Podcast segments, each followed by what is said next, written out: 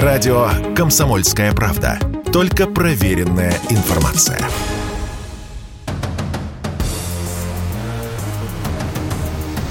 Не лишние деньги. Совместный проект экономического обозревателя комсомолки Евгения Белякова и главного редактора портала «Мои финансы РФ» Надежды Грошевой. Всем привет, это подкаст «Не лишние деньги». Меня зовут Евгений Беляков, моя соведущая Надя Грошева. Надя, привет. Всем привет.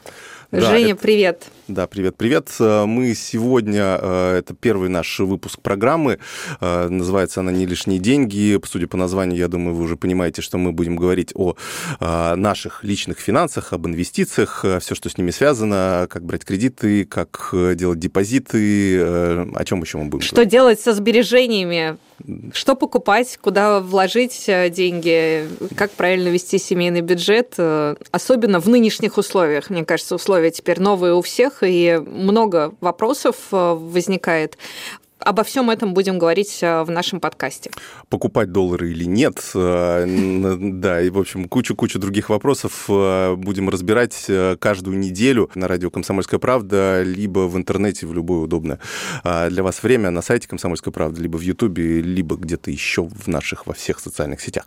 В общем, сегодня... А, я забыл представить Надя, Грошева, это главный редактор портала «Мои финансы.рф», портал, который занимается финансовой грамотностью полностью. Вот. Женя, спасибо тебе огромное. Да. Ну, я экономический обозреватель, поэтому а, тема денег для нас близка. А, о теме денег мы... Э, это наша профессиональная обязанность говорить э, о деньгах. Ну и, собственно, мы сами а, занимаемся их э, инвестированием, сбережением. Приумножением. И разными, да, разными, важными, разными важными вопросами, связанными с деньгами. Вообще, тема денег, на самом деле, она касается всех всех деньги, и даже если их не очень много, они э, все равно очень сильно влияют на нашу повседневную жизнь. И мне кажется, тут э, в нашем проекте мы бы хотели рассматривать э, важные моменты, связанные с деньгами и то, что связано с новостями. Да, сейчас постоянно повестка меняется, появляются какие-то изменения законодательства, новые ограничения, потом ограничения сменяются, э, снимаются. В общем, правила меняются, и все это нужно быть в курсе, да, для того, чтобы принимать правильное решение, надо понимать, что же сейчас происходит, что можно, чего нельзя, как капитал ходит. Сейчас очень много ограничений, и это влияет на все. И вот мы сейчас все видим, все обсуждаем, например, как а, укрепляется рубль, каждый день котировки. Главная тема, мне, да, мне кажется, да, последних да, главное, нескольких точно. недель. Как машина времени, правда? А, смотрим, и как будто мы уже... Сначала мы вернулись в 20 год постепенно, потом в 19 18 и вот уже перед нами 15 год, мне кажется, уже практически к 14 Мы уже, мне кажется, да, уже дальше, дальше да? пошли. Какие-то... Не за горами и восьмой год, мне кажется, вот котировки кто, кто хотел года. вернуться, вот эти, вернуть доллар по 30 рублей, вот э, они, мне кажется, уже близки к этому. А, да, кстати, вот э, хороший вопрос. Раз уж мы с этого начали, э, собственно, вот э, я перед началом нашей записи посмотрел, сколько сейчас стоит доллар, меньше 57 рублей на бирже. Это, конечно, ну, такой очень вкусный, да, скажем так, показатель. Хочется его купить сразу. Я, собственно, начал постепенно его покупать на уровне 67-68, и вот, вот сейчас думаю, так, может быть, сейчас купить или еще подождать, может, он еще дешевле будет. Вот. А, э, собственно, твое мнение, да, эм, сейчас стоит ли покупать доллары, э, и если да, то как это делать? Ну, э, Тем, кто покуп... Э, хотел купить по 120, точно стоит, потому что сейчас курс практически в два раза лучше. А, я эм, уверена, что какую-то долю лучше, конечно же, ну, все свои вложения разложить по разным валютам, и я придерживаюсь тому лично. Я вкладываю всегда, какая-то доля лежит в валюте. А, и самое лучшее, конечно, выбирать э, чтобы не угадывать вот этот курс, просто каждый месяц определенную сумму переводить в валюту, в валюту и хранить ее. Но коль уж э, вот сейчас мы смотрим на котировки, удивляемся, видим 57 на экране, на мой взгляд, хороший курс. Я лично, я покупала на днях валюту. И э, тут нужно, во-первых, решить два момента. Каким образом ее покупать? Покупать ли наличную или, хран... или в безналичном виде, потому что разница большая в итоге получается. Там да? какие-то гигантские тех, кто... спреды получаются, если ты наличную покупаешь. Там... Мне вчера прислали ну, фотографию... плюс 10 рублей получается Больше. сейчас. Мне вчера прислали фотографию где-то в Москве, где-то рядом с какими-то небоскребами, не знаю, где конкретно, но 56 э, это покупка была долларов, а 80, что-то 8 это продажа. Ну, то есть это какое-то сумасшествие вообще. Но это невыгодный так, очень ну, да. курс. Но в среднем, если те, кто хотят купить наличные, сталкиваются да, с тем, что он, э, наличный доллар, конечно, дороже, чем а, а, безналичные. Ну, в нормальном будет плюс 10 рублей э, в приличных местах, э, в хороших, надежных местах они столько стоят, как бы, если ну, больше... То есть отделение спред, банков? это уже... Да, да, в, отделе... в некоторых отделениях... Сейчас какое правило действует? Да? Банки могут продавать валюту. Им не запрещено. Но продавать они могут все, что пришло в кассу. А, сейчас не скажу точное число, с какого именно числа. С 9 апреля. А, ну, Точно, с 9 апреля. Все, что с 9 апреля в кассе появилось, можно продавать. Ну, далеко не в каждом банке есть, да, потому что для этого кто-то должен был прийти продать. Но там, ну, есть отделение банка, если тот, кто захочет найти, найдет. Я не видел то, вживую нет, этих да. людей, да, которые хвастались тем, что они поймали а, доллар. А ты, ты видел, что и рядом с отделением появились менялы? Да, да ладно. Вот эти люди. Да, я видела, во-первых, вживую и, и фотографии из разных отделений.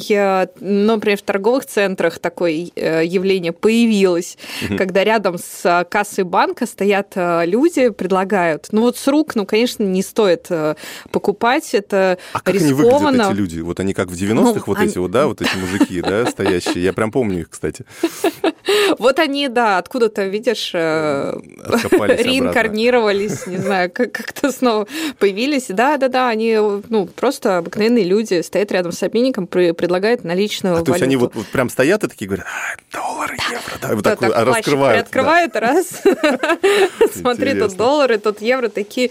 Ну, вот этого делать, конечно, не стоит, потому что тут э, могут э, быть разные эксцессы, да, и могут попасться фальшивые купюры, и обсчитать могут, да, есть очень много рисков. Поэтому вот в эту историю не надо, но если кто-то хочет купить валюту, сейчас неплохой момент. Но но надо понимать, что э, доллар может еще упасть. То есть э, то, что сейчас хороший курс, не значит, что он не будет 30, например. Вполне он может стоить и 30, потому что что сейчас происходит? Э, курс складывается из двух составляющих нашего экспорта и импорта. Соответственно, экспорт у нас, как и прежде, мы продаем нефть, газ, и уже за газ сразу же получаем да, валюту, о, э, рубли, за газ сразу же получаем рубли, а за нефть э, компании получают валюту, и 80% этой выручки переводят в рубли. Соответственно, есть ну, Уже 50 да? могут, кстати, да. Уже, уже, уже снизили, да, могут, да-да-да, правильно. А, приток есть, а обратная операция импорт очень сильно снизили, снизился. И поэтому доллары никому не нужны, а, и вот такой курс. Ну, Он... в Центробанке говорят, что вот у нас курс остался рыночным. Вот, соответственно, вот есть рыночные игроки-экспортеры, есть рыночные игроки-импортеры, и не наша в том вина, что, в общем, такой дисбаланс произошел. В общем, мы Да, рыночный, но очень с большим дисбалансом. Да? То есть тут э, надо понимать, что действительно это не, ну, как бы ситуация необычная. Uh-huh. И очень большой дисбаланс, как мне кажется, рано или поздно любой дисбаланс приходит в баланс. То есть рано или поздно это, конечно же, выровняется. То есть если мы столько лет прожили с иным курсом, и на это влияло большое, много факторов на это влияло, то рано или поздно, мне кажется, туда он и вернется.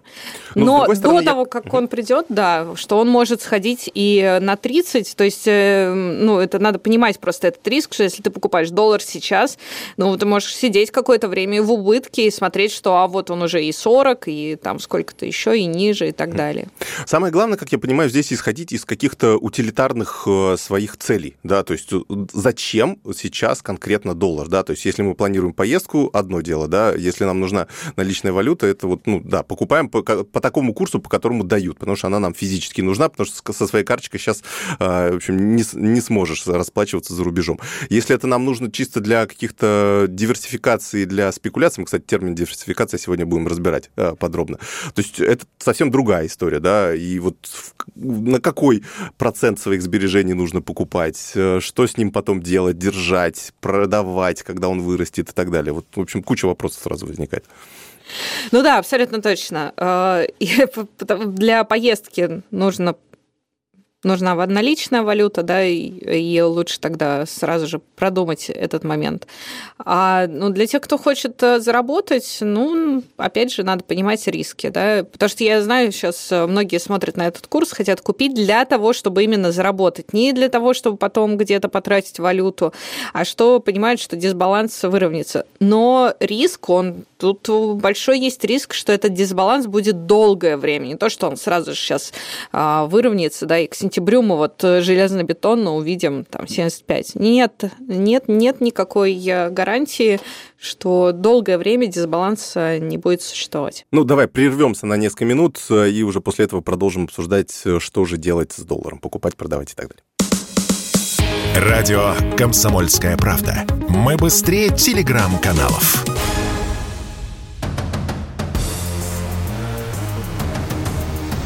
Не лишние деньги. Совместный проект экономического обозревателя комсомолки Евгения Белякова и главного редактора портала «Мои финансы РФ» Надежды Грошевой. Мы возвращаемся к вам э, с той же темой и продолжаем обсуждать, что делать с долларом, покупать, не покупать, а, и параллельно, что делать с рублем, наверное, так. Ну, Центробанк уже начал постепенно вот эти ограничения отменять, видимо, для того, чтобы как раз и сбалансировать этот рынок, э, чтобы вот добавить, в общем, на другую чашу весов. Э, но, как я понимаю, раз ограничения тоже снимаются постепенно, и при таком большом дисбалансе у нас, в общем, такое инерционное движение в сторону укрепления еще будет ну, какое-то время продолжаться. Нашему бюджету такой курс не выгоден, потому что мы все-таки получаем доллары за энергоносители и меняем их по рыночному курсу. Да?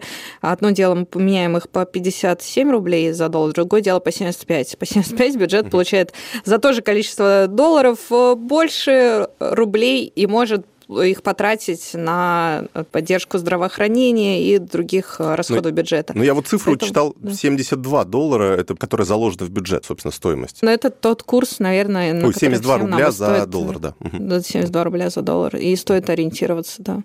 Ну, там э, еще же есть э, привязка, что ну, как бы к цене на нефть, то есть мы привязаны больше к стоимости барреля в рублях, да. Угу. Там понятно, что когда баррель дорогой, то доллар может быть чуть-чуть дешевле там, и так далее. Но все равно, да, ориентир у нас э, в бюджете 72 рубля за доллар. Я, кстати, да, смотрел э, тоже ну, такую динамику, э, грубо говоря, какой курс был при какой стоимости нефти. Ну, соответственно, при стоимости нефти 110 долларов за баррель мы эту цену не видели достаточно давно. Если мне память не изменяет, наверное, с 2012 года, да, мы не видели нефть больше 100 долларов, то, соответственно, курс в районе 60 рублей за доллар, он, наверное, ну, плюс-минус адекватен при такой стоимости. Вот. Тут, конечно, еще друг, куча других факторов влияет, понятно. Очень, дело, но... да, много, потому что, помнишь же, у нас и последние годы действовало бюджетное правило, да, для того, чтобы у нас не было уже прямой корреляции между стоимостью рубля и э, стоимостью нефти. Мы от нее uh-huh. ушли в последние годы благодаря бюджетному правилу, ну, которое сейчас, э, сейчас не действует, поэтому сложно сейчас э, рассуждать такими понятиями, потому что все отвязалось uh-huh. от тех правил, которыми мы пользовались в последние годы вот, для каких-то ориентиров.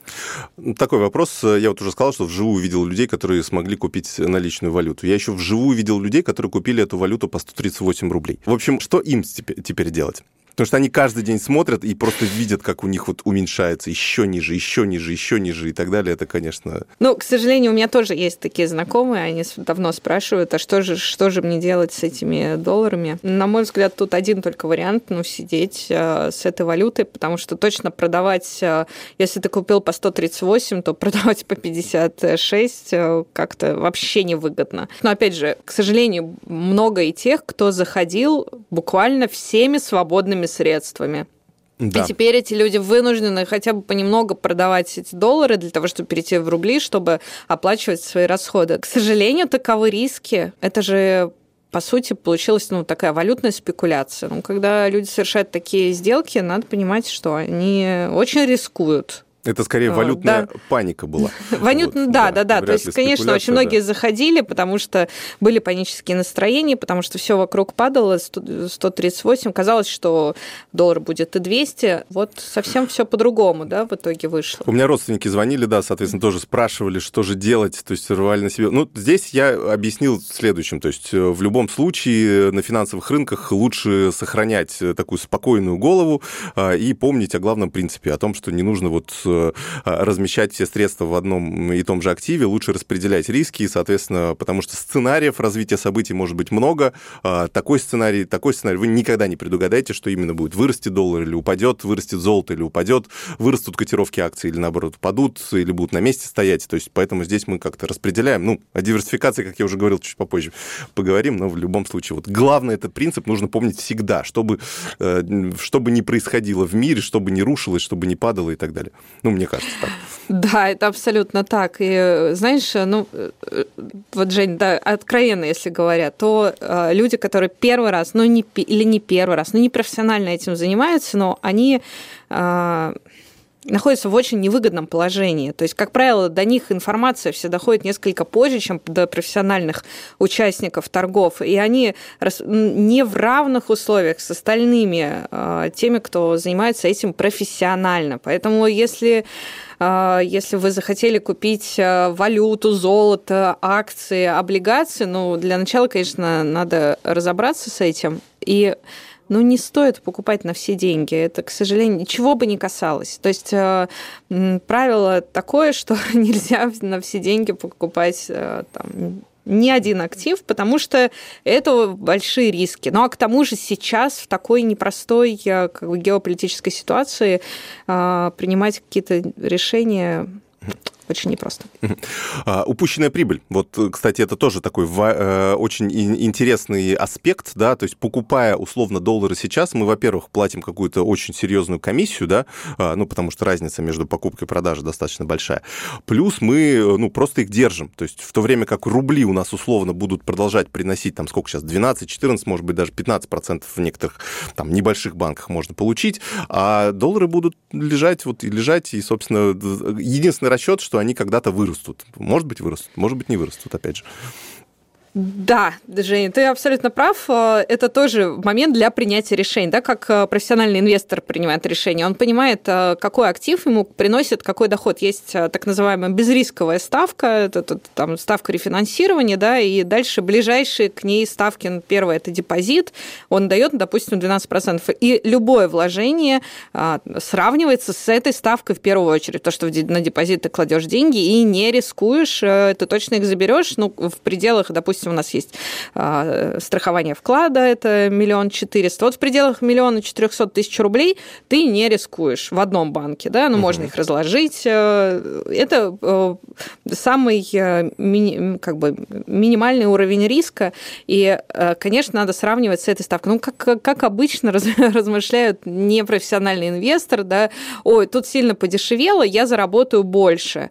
Но вот это я заработаю больше, оно несет и гораздо больше риск то есть, ну да, вероятно, что э, если вложить в доллары, скорее всего, он вырастет, и можно будет получить доходность больше, чем 12-14% годовых. Но не факт. Но, но, но это не гарантированная доходность, потому что э, курс может как расти, так и падать, и на него сейчас влияет такое количество факторов, которые просто в голове не укладываются, да, то есть это уравнение с множеством неизвестных, каждый из которых имеет определенный вес, который тоже сейчас меняется, этот вес внутри этого уравнения.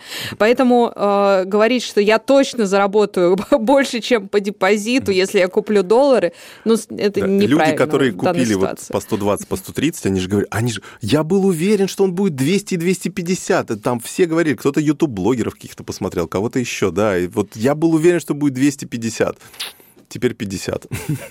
К сожалению, вот. да, так, э, так и есть. И а, Надя, резюмируя. Тут вот, э, а. да, да, да, резюмирую. Просто последнюю там мысль, которую начала говорить, что э, частный инвестор, он как бы в конце пищевой цепочки инвесторов. Да, то есть, когда принимает такое, такое решение. Да, и это касается и долларов, и акций, облигаций. Ну, ну, будем честны, а, человек, который занимается этим профессионально, то есть он все время, трейдеры, а, управляющие фондами, управляющие хедж-фондами, они смотрят на рынок совсем другими глазами, обладают другой квалификацией и по-другому принимают решения. Поэтому, когда кажется, что, ну, точно он будет дороже, вот в этот момент, ну, точно ничего делать не надо, потому что ну, рынком правит страх и жадность. В тот момент, когда у всех большое сомнение, вот сейчас кажется, что ну, доллар так уверенно падает, наверное, он всегда будет падать. Вот, значит, сейчас уже хороший момент для того, чтобы присмотреться к доллару. А когда все говорят, он точно будет расти, это не очень хороший момент для входа. А, как правило, все-таки толпа ошибается. Какой процент от сбережений ты бы, ну, не знаю, не рекомендовала, да, но вот э, считала, считаешь, э, ну, может быть, здравой, да, в портфеле? Ну, вот, ну, условно, есть 100% В одном активе? Ну, ну да. Или вот в одной валюте? В одной валюте, да-да-да. Вот имеется в виду, вот, допустим, есть какая-то сумма, не знаю, 100, 200, там, 300, 500 тысяч рублей, да, неважно. Вот какую бы часть э, стоило бы, может быть, перевести в валюту для того, чтобы так, в общем, распределить риски? Ну, если человек живет э, в рублевой зоне, ну, на мой взгляд, э, как бы больше, ну, половина все равно должна быть у него. Опять же, не то, что половина в рублях, ну, это не совсем правильно, потому что есть определенный э, определенный порог, то есть он должен понимать, что у него есть, во-первых, какая-то подушка безопасности ликвидная. Ликвидная это значит, что если я вдруг лишился работы, у меня есть подушка там условно на три месяца. Ну, конечно, эта подушка, она должна быть в той же валюте, в которой я буду жить. Если я собираюсь уехать куда-то, и там валюта другая, не рубли, значит, она должна быть в этой валюте. Если я буду в рублевой зоне, ну, значит, вот эта подушка безопасности, она должна быть в рублях в максимальной ликвидности. Это либо там, э, это может быть депозит, но который я могу снять, пусть потеряю проценты, либо остатки на счетах, на которые начисляется какой-то процент. Ну, а, иначе, ну, то есть это ми- минимум, который э, нужен для принятия решения дальнейших, а во что я буду вкладывать. Ну, вот если есть эта подушка безопасности, а есть какие-то сбережения, вот из этих сбережений логично там где-то треть, половину денег э, держать в иной валюте для того, чтобы снизить свои риски. Давай прервемся еще на несколько минут, э, и э, после этого уже, кстати, будем обсуждать, э, что нам делать с, не только с резервным фондом, условно, но и куда разместить какие-то дополнительные деньги, может быть, фондовый рынок и так далее. А через несколько минут вернемся, не переключайтесь. Если тебя спросят, что слушаешь, ответь уверенно. Радио «Комсомольская правда». Ведь Радио КП – это самая топовая информация о потребительском рынке, инвестициях и экономических трендах.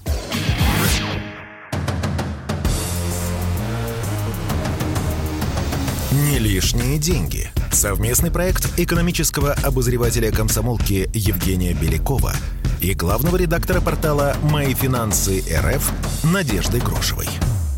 Итак, мы снова в эфире э, продолжаем обсуждать наши не лишние деньги, и наши, и ваши. Я, кстати, резю... вот, в дополнение к э, вот этому разговору об упущенной прибыли, так я так умозрительно посчитал, то есть, условно, если сейчас э, за 57 продают доллары, соответственно, если его в наличном виде, допустим, можно взять за 62, за 63 рубля, что очень хорошо по нынешним меркам, то для того, чтобы компенсировать упущенную прибыль, которую бы вы могли получить на банковском вкладе, доллар должен отрасти минимум до 70 рублей. Вот. А еще нужно еще да. Э, учитывать спред, который возьмет банк уже при продаже этого доллара, Всё да, то есть при покупке, да. То есть это скорее даже 74, наверное, рубля. То есть вот покупая за 57 рублей сейчас, нужно, чтобы доллар вырос как минимум до 74 рублей. И, собственно, вот тогда это сможет Тогда это будет выгоднее, да. чем просто положить mm. на депозит. И мы понимаем, что это не так очевидно, да, то есть когда смотришь на курсы, кажется, да, точно будет же выгоднее, да, чем на вклад. Но понятно, что мы сейчас а, в несколько иных экономических условиях. Ну, например, вот год назад я разговаривала с одним экономистом, он рассказывал про исследования, которые они проводили а, относительно вложения в долларах и в рублях. В принципе, за предыдущие 10 лет была примерно одинаковая доходность. А, что держать в, рубле, в рублевой доходности, то есть это был либо депозит, либо облигации федерального займа, по которым там примерно одинаковая доходность, либо держать доллар.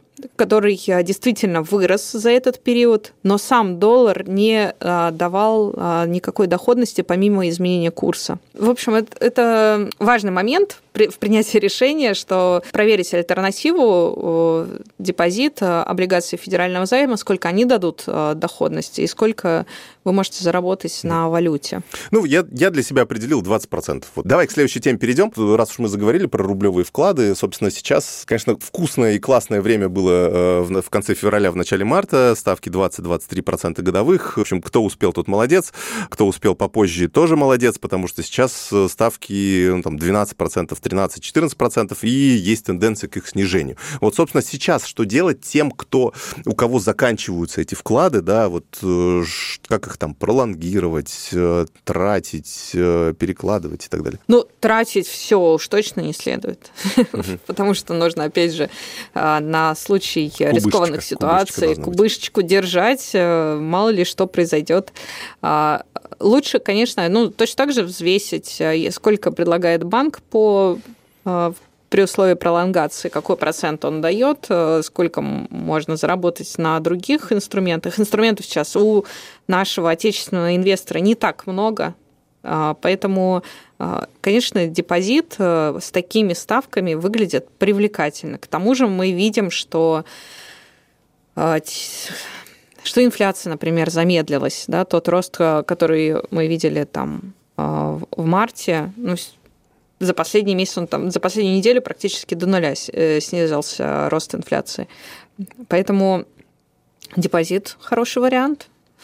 Ну да, в принципе, сейчас не так много. Это такой э, действительно консервативный вариант, э, когда мы получаем, в принципе, э, доходность адекватную инфляции. Причем, мне кажется, сейчас даже ставки, при ставке в 12% годовых, мы, вот если возьмем, вот год начинается сегодня, да, и мы через год посмотрим, насколько вырастут цены, ну, официально, да, опять же, по, по Росстатовской инфляции, потому что понимаем, что инфляция для каждого своя. Но мы, если посмотрим, мне кажется, даже меньше 12% будет, потому что такая очень высокая база у нас накопилась, накопилось а, с начала года, что цены, мне кажется, будут э, расти меньше, чем та доходность, которую мы сможем получить на вкладе, даже по уменьшенным ставкам. Сложно делать прогноз, потому что э, ситуация достаточно необычная. А, мы не очень понимаем, как э, будет приспосабливаться импорт, да, и многие товары просто мы сейчас видим, что они везде есть, потому что есть запасы этих товаров, да, а как э, будет происходить вот это структурное изменение экономики и как оно повлияет на цены, пока сложно сказать. Есть вероятность, что действительно э, будет замедляться инфляция, и, скорее всего, депозит будет давать э, большую доходность, реальную доходность, она будет превышать инфляцию. Но если мы посмотрим на какие-то предыдущие кризисные моменты, да, вообще кризисы, которые у нас были, ну, как правило, это какой-то, да, пик, сильный, мы видим сильное падение рубля, а потом уже а, затухание этого процесса, снижение инфляции постепенное, постепенное возвращение процентной ставки в какой-то такой реальный диапазон. Слушай, я вот так сейчас, я, кстати, подумал да. сейчас, э, э, мы как бы перечисляли, кого мы вживую видели, да? А ты видела вживую людей, которые на пике продали доллары и положили деньги на вклад? Это, наверное, единицы, ну, мне, мне э, кажется. рассказывал человек, что он продал часть долларов по 120 и, ну, я не знаю, положил ли он в итоге на депозит, или он угу. просто оставил там а, в виде остатков на, на счетах. Но то, что э, некоторые продавали по 120, ну, да, да, да. Вот это, это было... самые молодцы, самые молодцы. Потому что, по сути, это же доходность, доходность 100% э, практически за, за два месяца, плюс еще дополнительно 20% годовых, если на вклад. Это вот, э, я думаю, что их многие считали безумцами, когда они продавали эти доллары по 100-120. Ну да, но я опять же повторюсь, что для человека, который профессионально этим не занимается, ну, это очень сложно, ну, э, редкий человек, который не занимается профессиональными инвестициями, принимает такие решения. И стремиться к этому тоже а, ну, сложно, а, потому что много факторов, которые на это влияют. Ну, то есть э, тот, кто мне говорил про то, что он продал доллары по 120, он просто из мира финансов. Он э, много лет э, занимается этим, и знаю, что он потом покупал, откупал доллары заново. Но он спек- умеет спекулировать, знает, за какой информацией следить. А, то есть он мог заработать, вот продав доллары по 120, но потом он мог начать их покупать потом, на уровне да. 90, и вот сейчас сидит в убытках. Ну, мог. Ну, я знаю, что он покупал в районе 65, э, то есть, ну, сейчас там, если убыток, то не очень большой. А, опять же, это не, не совсем правильное поведение для человека, который профессионально занимается другим видом, у которого другой бизнес, и он просто вкладывает свои деньги. Потому что активные спекуляции, они несут, несут и большие риски. Ну, сейчас задним умом мы, конечно же, с легкостью говорим, а какое было правильное решение продать по 120. А, да, и здорово было купить по 60. Но это, а, задним умом мы все такие молодцы, но это не очевидно в процессе процессе. Да, потому что доллар мог действительно быть 200, да, вот не, не прими Центробанк Ну да, потому что решения, да. были решения по ограничению капитала, да, никто не ожидал то, что будут именно такие решения. То есть никто не ожидал, что будут заморожены резервы, никто не ожидал, как, какие будут санкции, никто не ожидал, а, какие действия предпримет Центробанк и как он ограничит хождение капитала, что не смогут нерезиденты выйти. Целый комплекс мер – с разных сторон принимался, который повлиял именно таким образом на этот курс. И это не значит, что а вот те, кто там э, купили по 100, а вот они дураки. Нет, они не дураки, они принимали согласно ну, тем обстоятельствам, которые поступали. Да? Никто не предполагал, что вот именно таким образом будут развиваться события. Поэтому я и говорю, что тут э, важно понимать, что человек, который не профессионально этим, э, как профессионально этим не занимается, ну, не, ему, значит, не стоит рисковать своими деньгами. Если он вкладывает туда 100%, 100 своих денег, он вкладывает в валюту, ну, значит, рискует он всеми этими деньгами, что он может оказаться в ситуации, когда он просто не получит свои деньги, потому что, например, сейчас он, если он вложил там условно 10 миллионов рублей, ну, не получит всю валюту обратно, только если продаст по невыгодному курсу. Эти риски надо соизмерять с теми ну, знаниями, умениями, которые есть у этого человека. А, ну, кстати, видел еще вчера одно аналитическое мнение по поводу того, э, что будет, куда будут перекладываться люди, да, соответственно, в марте многие открывали очень выгодные вклады, сейчас они получат деньги обратно в начале июня, в середине июня, а, и поймут, что ставки упали в два раза, а, потому что, кстати, заговорили о том, что внеочередное будет понижение вроде как ставки Центробанка, я, честно говоря, не очень в это верю, но, но возможно, да, и э, они, возможно, пойдут, эти люди с этими деньгами на фондовый рынок а, на российский. И вот здесь уже тоже у нас, может быть, будет определенный дисбаланс спроса и предложения. Вот как считаешь, э, э, стоит ли сейчас обратить внимание на фондовый рынок, на российский? Ну, поскольку больше обращать внимание особенно не на что.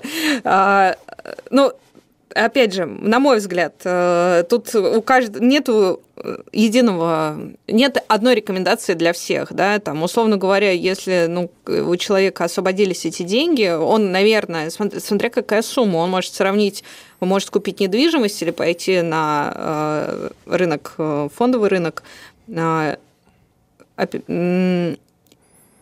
ситуация может быть разной. Стоит ли сейчас идти на фондовый рынок? Э, ну, при условии, что у нас получился замкнутый достаточно фондовый рынок, э, наверное, у него есть э, причины для роста, потому что особенно сейчас инструментов для вложений их немного.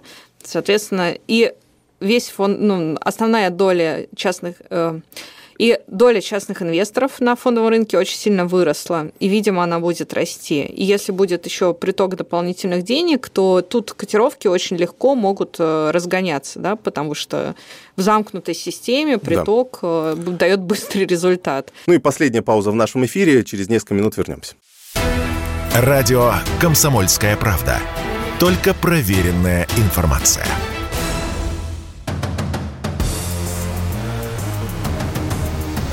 Не лишние деньги. Совместный проект экономического обозревателя комсомолки Евгения Белякова и главного редактора портала «Мои финансы РФ» Надежды Грошевой.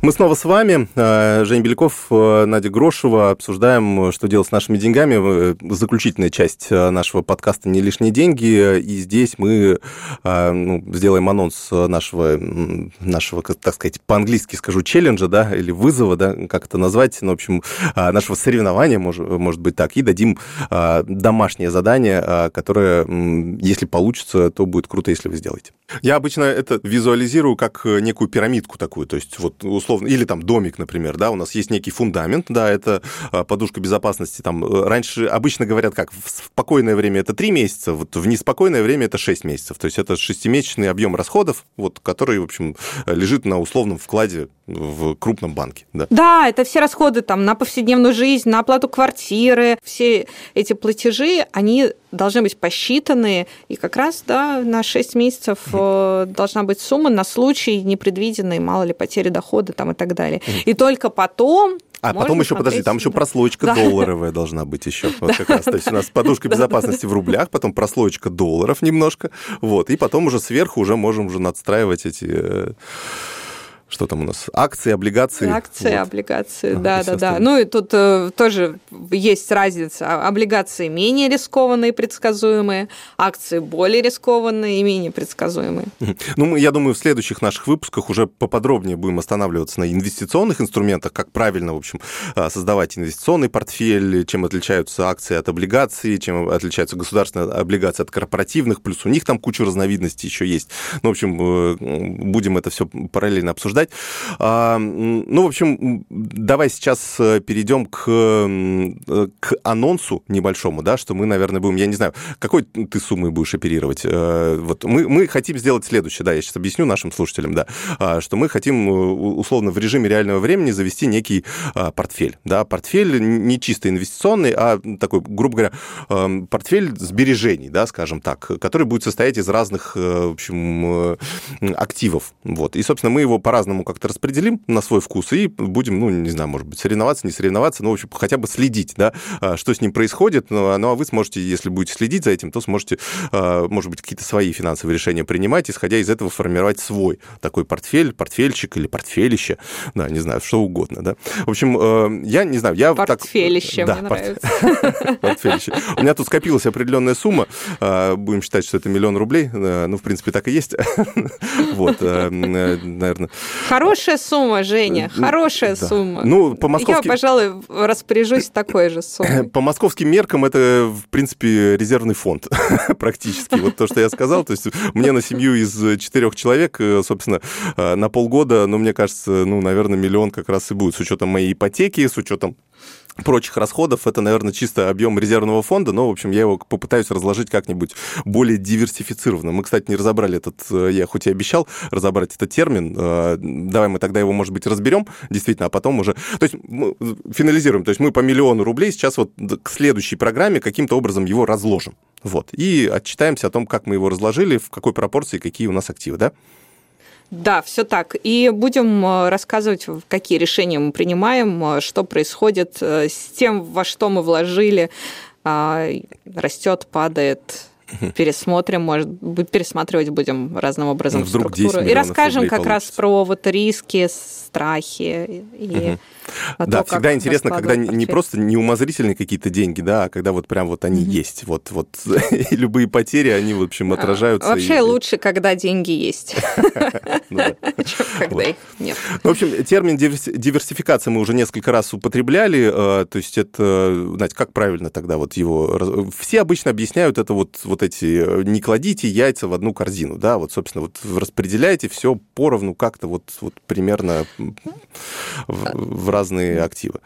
Да, все все время на корзине с яйцами рассказывают.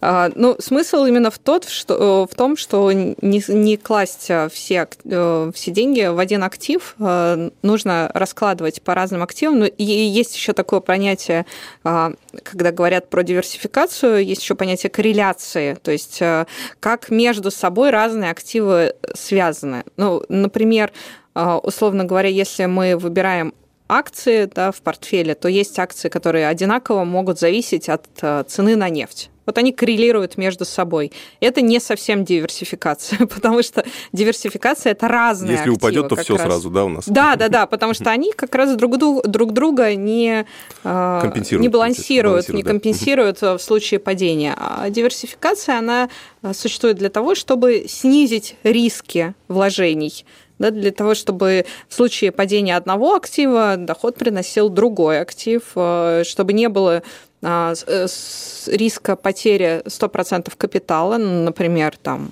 а, в случае, если перестал... Ну, например, вот сейчас мы видели, как э, заморозились э, зарубежные бумаги. Риск, про который вообще никто из наших инвесторов не думал, не предполагал, что такое может произойти. Угу. Соответственно, те, у кого была диверсификация, и бумаги были не только зарубежные, но и российские. У них российские бумаги сейчас доступны, они могут этими деньгами, могут эти активы продать, и у них будут деньги, они могут их вдруг куда-то перевести, а, могут просто держать дальше. Но они эти деньги им доступны. А те, у кого все деньги были в зарубежных бумагах, они сейчас заморожены. Да? Они вроде бы их и не потеряли, но и распоряжаться ими не могут. И непонятно, когда смогут. Угу. Поэтому сейчас особенно важна диверсификация, но сейчас, к сожалению, инструментов, а, чтобы разложить свои активы, свои вложения, их не очень много. То есть... Э, ну, будем э, сказать, использовать Будем то, исходить есть. из того, да. что есть, да. Все равно можно найти способы диверсифицировать а, свои вложения. А, в общем, да, исходя из э, вот этой суммы, да, мы будем, в общем, э, исходя из э, нашего понимания диверсификации, наших каких-то целей личных, мы вот разложим эти а, по миллиону рублей и, собственно, будем следить за этим. И давай задание дадим тогда нашим, нашим слушателям, вот, что мы за неделю, да, такое домашнее задание, у нас такая программа практическая, поэтому если вы хотите научиться распоряжаться деньгами а, и э, отойти от, э, так сказать, э, как, как ты правильно сказала, в кон... из конца пищевой цепочки перебраться хотя бы к, его, к ее серединке, да, а, вот, соответственно, выполняйте наши задания, слушайте нас внимательно, мы будем давать какие-то рекомендации, привлекать экспертов и так далее. Вот, собственно, первое задание, а какое мы первое задание дадим? Да, первое задание. Вот у нас на портале моифинансы.рф есть слоган «Даешь финзош, то есть э, слоган к тому, что нужно вести здоров... финансово здоровый образ жизни. Для того, чтобы его вести, для начала надо понять, а какой же сейчас я веду образ э, жизни финансовый. Поэтому, наверное, наше первое задание будет проанализировать свои доходы и расходы, составить финансовый бюджет свой на месяц, на что, какие есть расходы в семье, причем лучше поделить эти расходы на обязательные и необязательные расходы, а, для того, чтобы представлять а, от каких расходов вы отказаться не можете, то есть э, сколько денег в любом случае нужно для поддержания своего уровня жизни каждый месяц, и какие есть необязательные расходы, ну какие доходы э, есть. Э, здорово, если источников дохода несколько, то есть помимо работы, это может быть сдача квартиры в аренду или сдача чего-либо в аренду, это называется пассивный доход. Может быть, есть какая-то подработка. Вот здорово, когда есть несколько источников дохода, причем я смотрела исследование, что вообще у россиян э, растет количество источников дохода, и это очень здорово, в том числе благодаря самозанятости. Сейчас э, очень легко оформить подработку, э, приложение «Мой налог», и все, можно легко получать а, официальные деньги, платить с них небольшой налог. Это, кстати, диверсификация по доходам, получается. Точно. Да. И это в кризис очень важно, а, потому что в случае потери одного источника дохода сохранится другой, и, может быть, его можно еще и масштабировать потом окажется. А, в общем, первое задание – это проанализировать свои доходы и расходы и составить свой финансовый бюджет. Да, есть для этого удобные программы в интернете, интернете, э, можно найти их, можно на листочке посчитать как угодно, да, но в любом случае э, лучше какой-то, э, мне кажется, компьютерный вариант, который позволит потом визуализировать каким-то образом эти траты, да, вот эти, у меня просто есть такие вот эти, то, что я веду свои таблички, да, вот там такие блинчики рисуются с долями и так далее, ну, как тортики такие, вот, это очень так удобно. Наглядно показывает. Да, наглядно, да. Да, Поэтому очень рекомендуем деньги. Э, это сделать за полтора недели, я думаю, вполне реальный срок. И, собственно, исходя из этого, потом проанализировать уже, на что вы тратите деньги, откуда зарабатываете и, собственно, какой день, каким денежным потоком обладаете для того, чтобы его каким-то образом потом вкладывать, приумножать и так далее. На этом заканчиваем. Да, у нас время, время подходит к концу. Надя, спасибо тебе большое что нашла Женя, время. тебе спасибо огромное за наш эфир. Да, надеюсь, э, наши рекомендации были вам хоть чем-то полезны. Э, слушайте нас на радио «Комсомольская правда» во всех наших социальных сетях. Э, найдете это в поисковике на радио Комсом... по тегу «Радио Комсомольская правда» «Не лишние деньги». Евгений Беляков, Надя Грошева, главный редактор портала моифинансы.рф. Там тоже, кстати, много всякой информации. Можете туда зайти и почитать почитать, подготовиться к нашей следующей программе. Всего доброго. Не лишние деньги. Совместный проект экономического обозревателя комсомолки Евгения Белякова и главного редактора портала «Мои финансы РФ» Надежды Грошевой.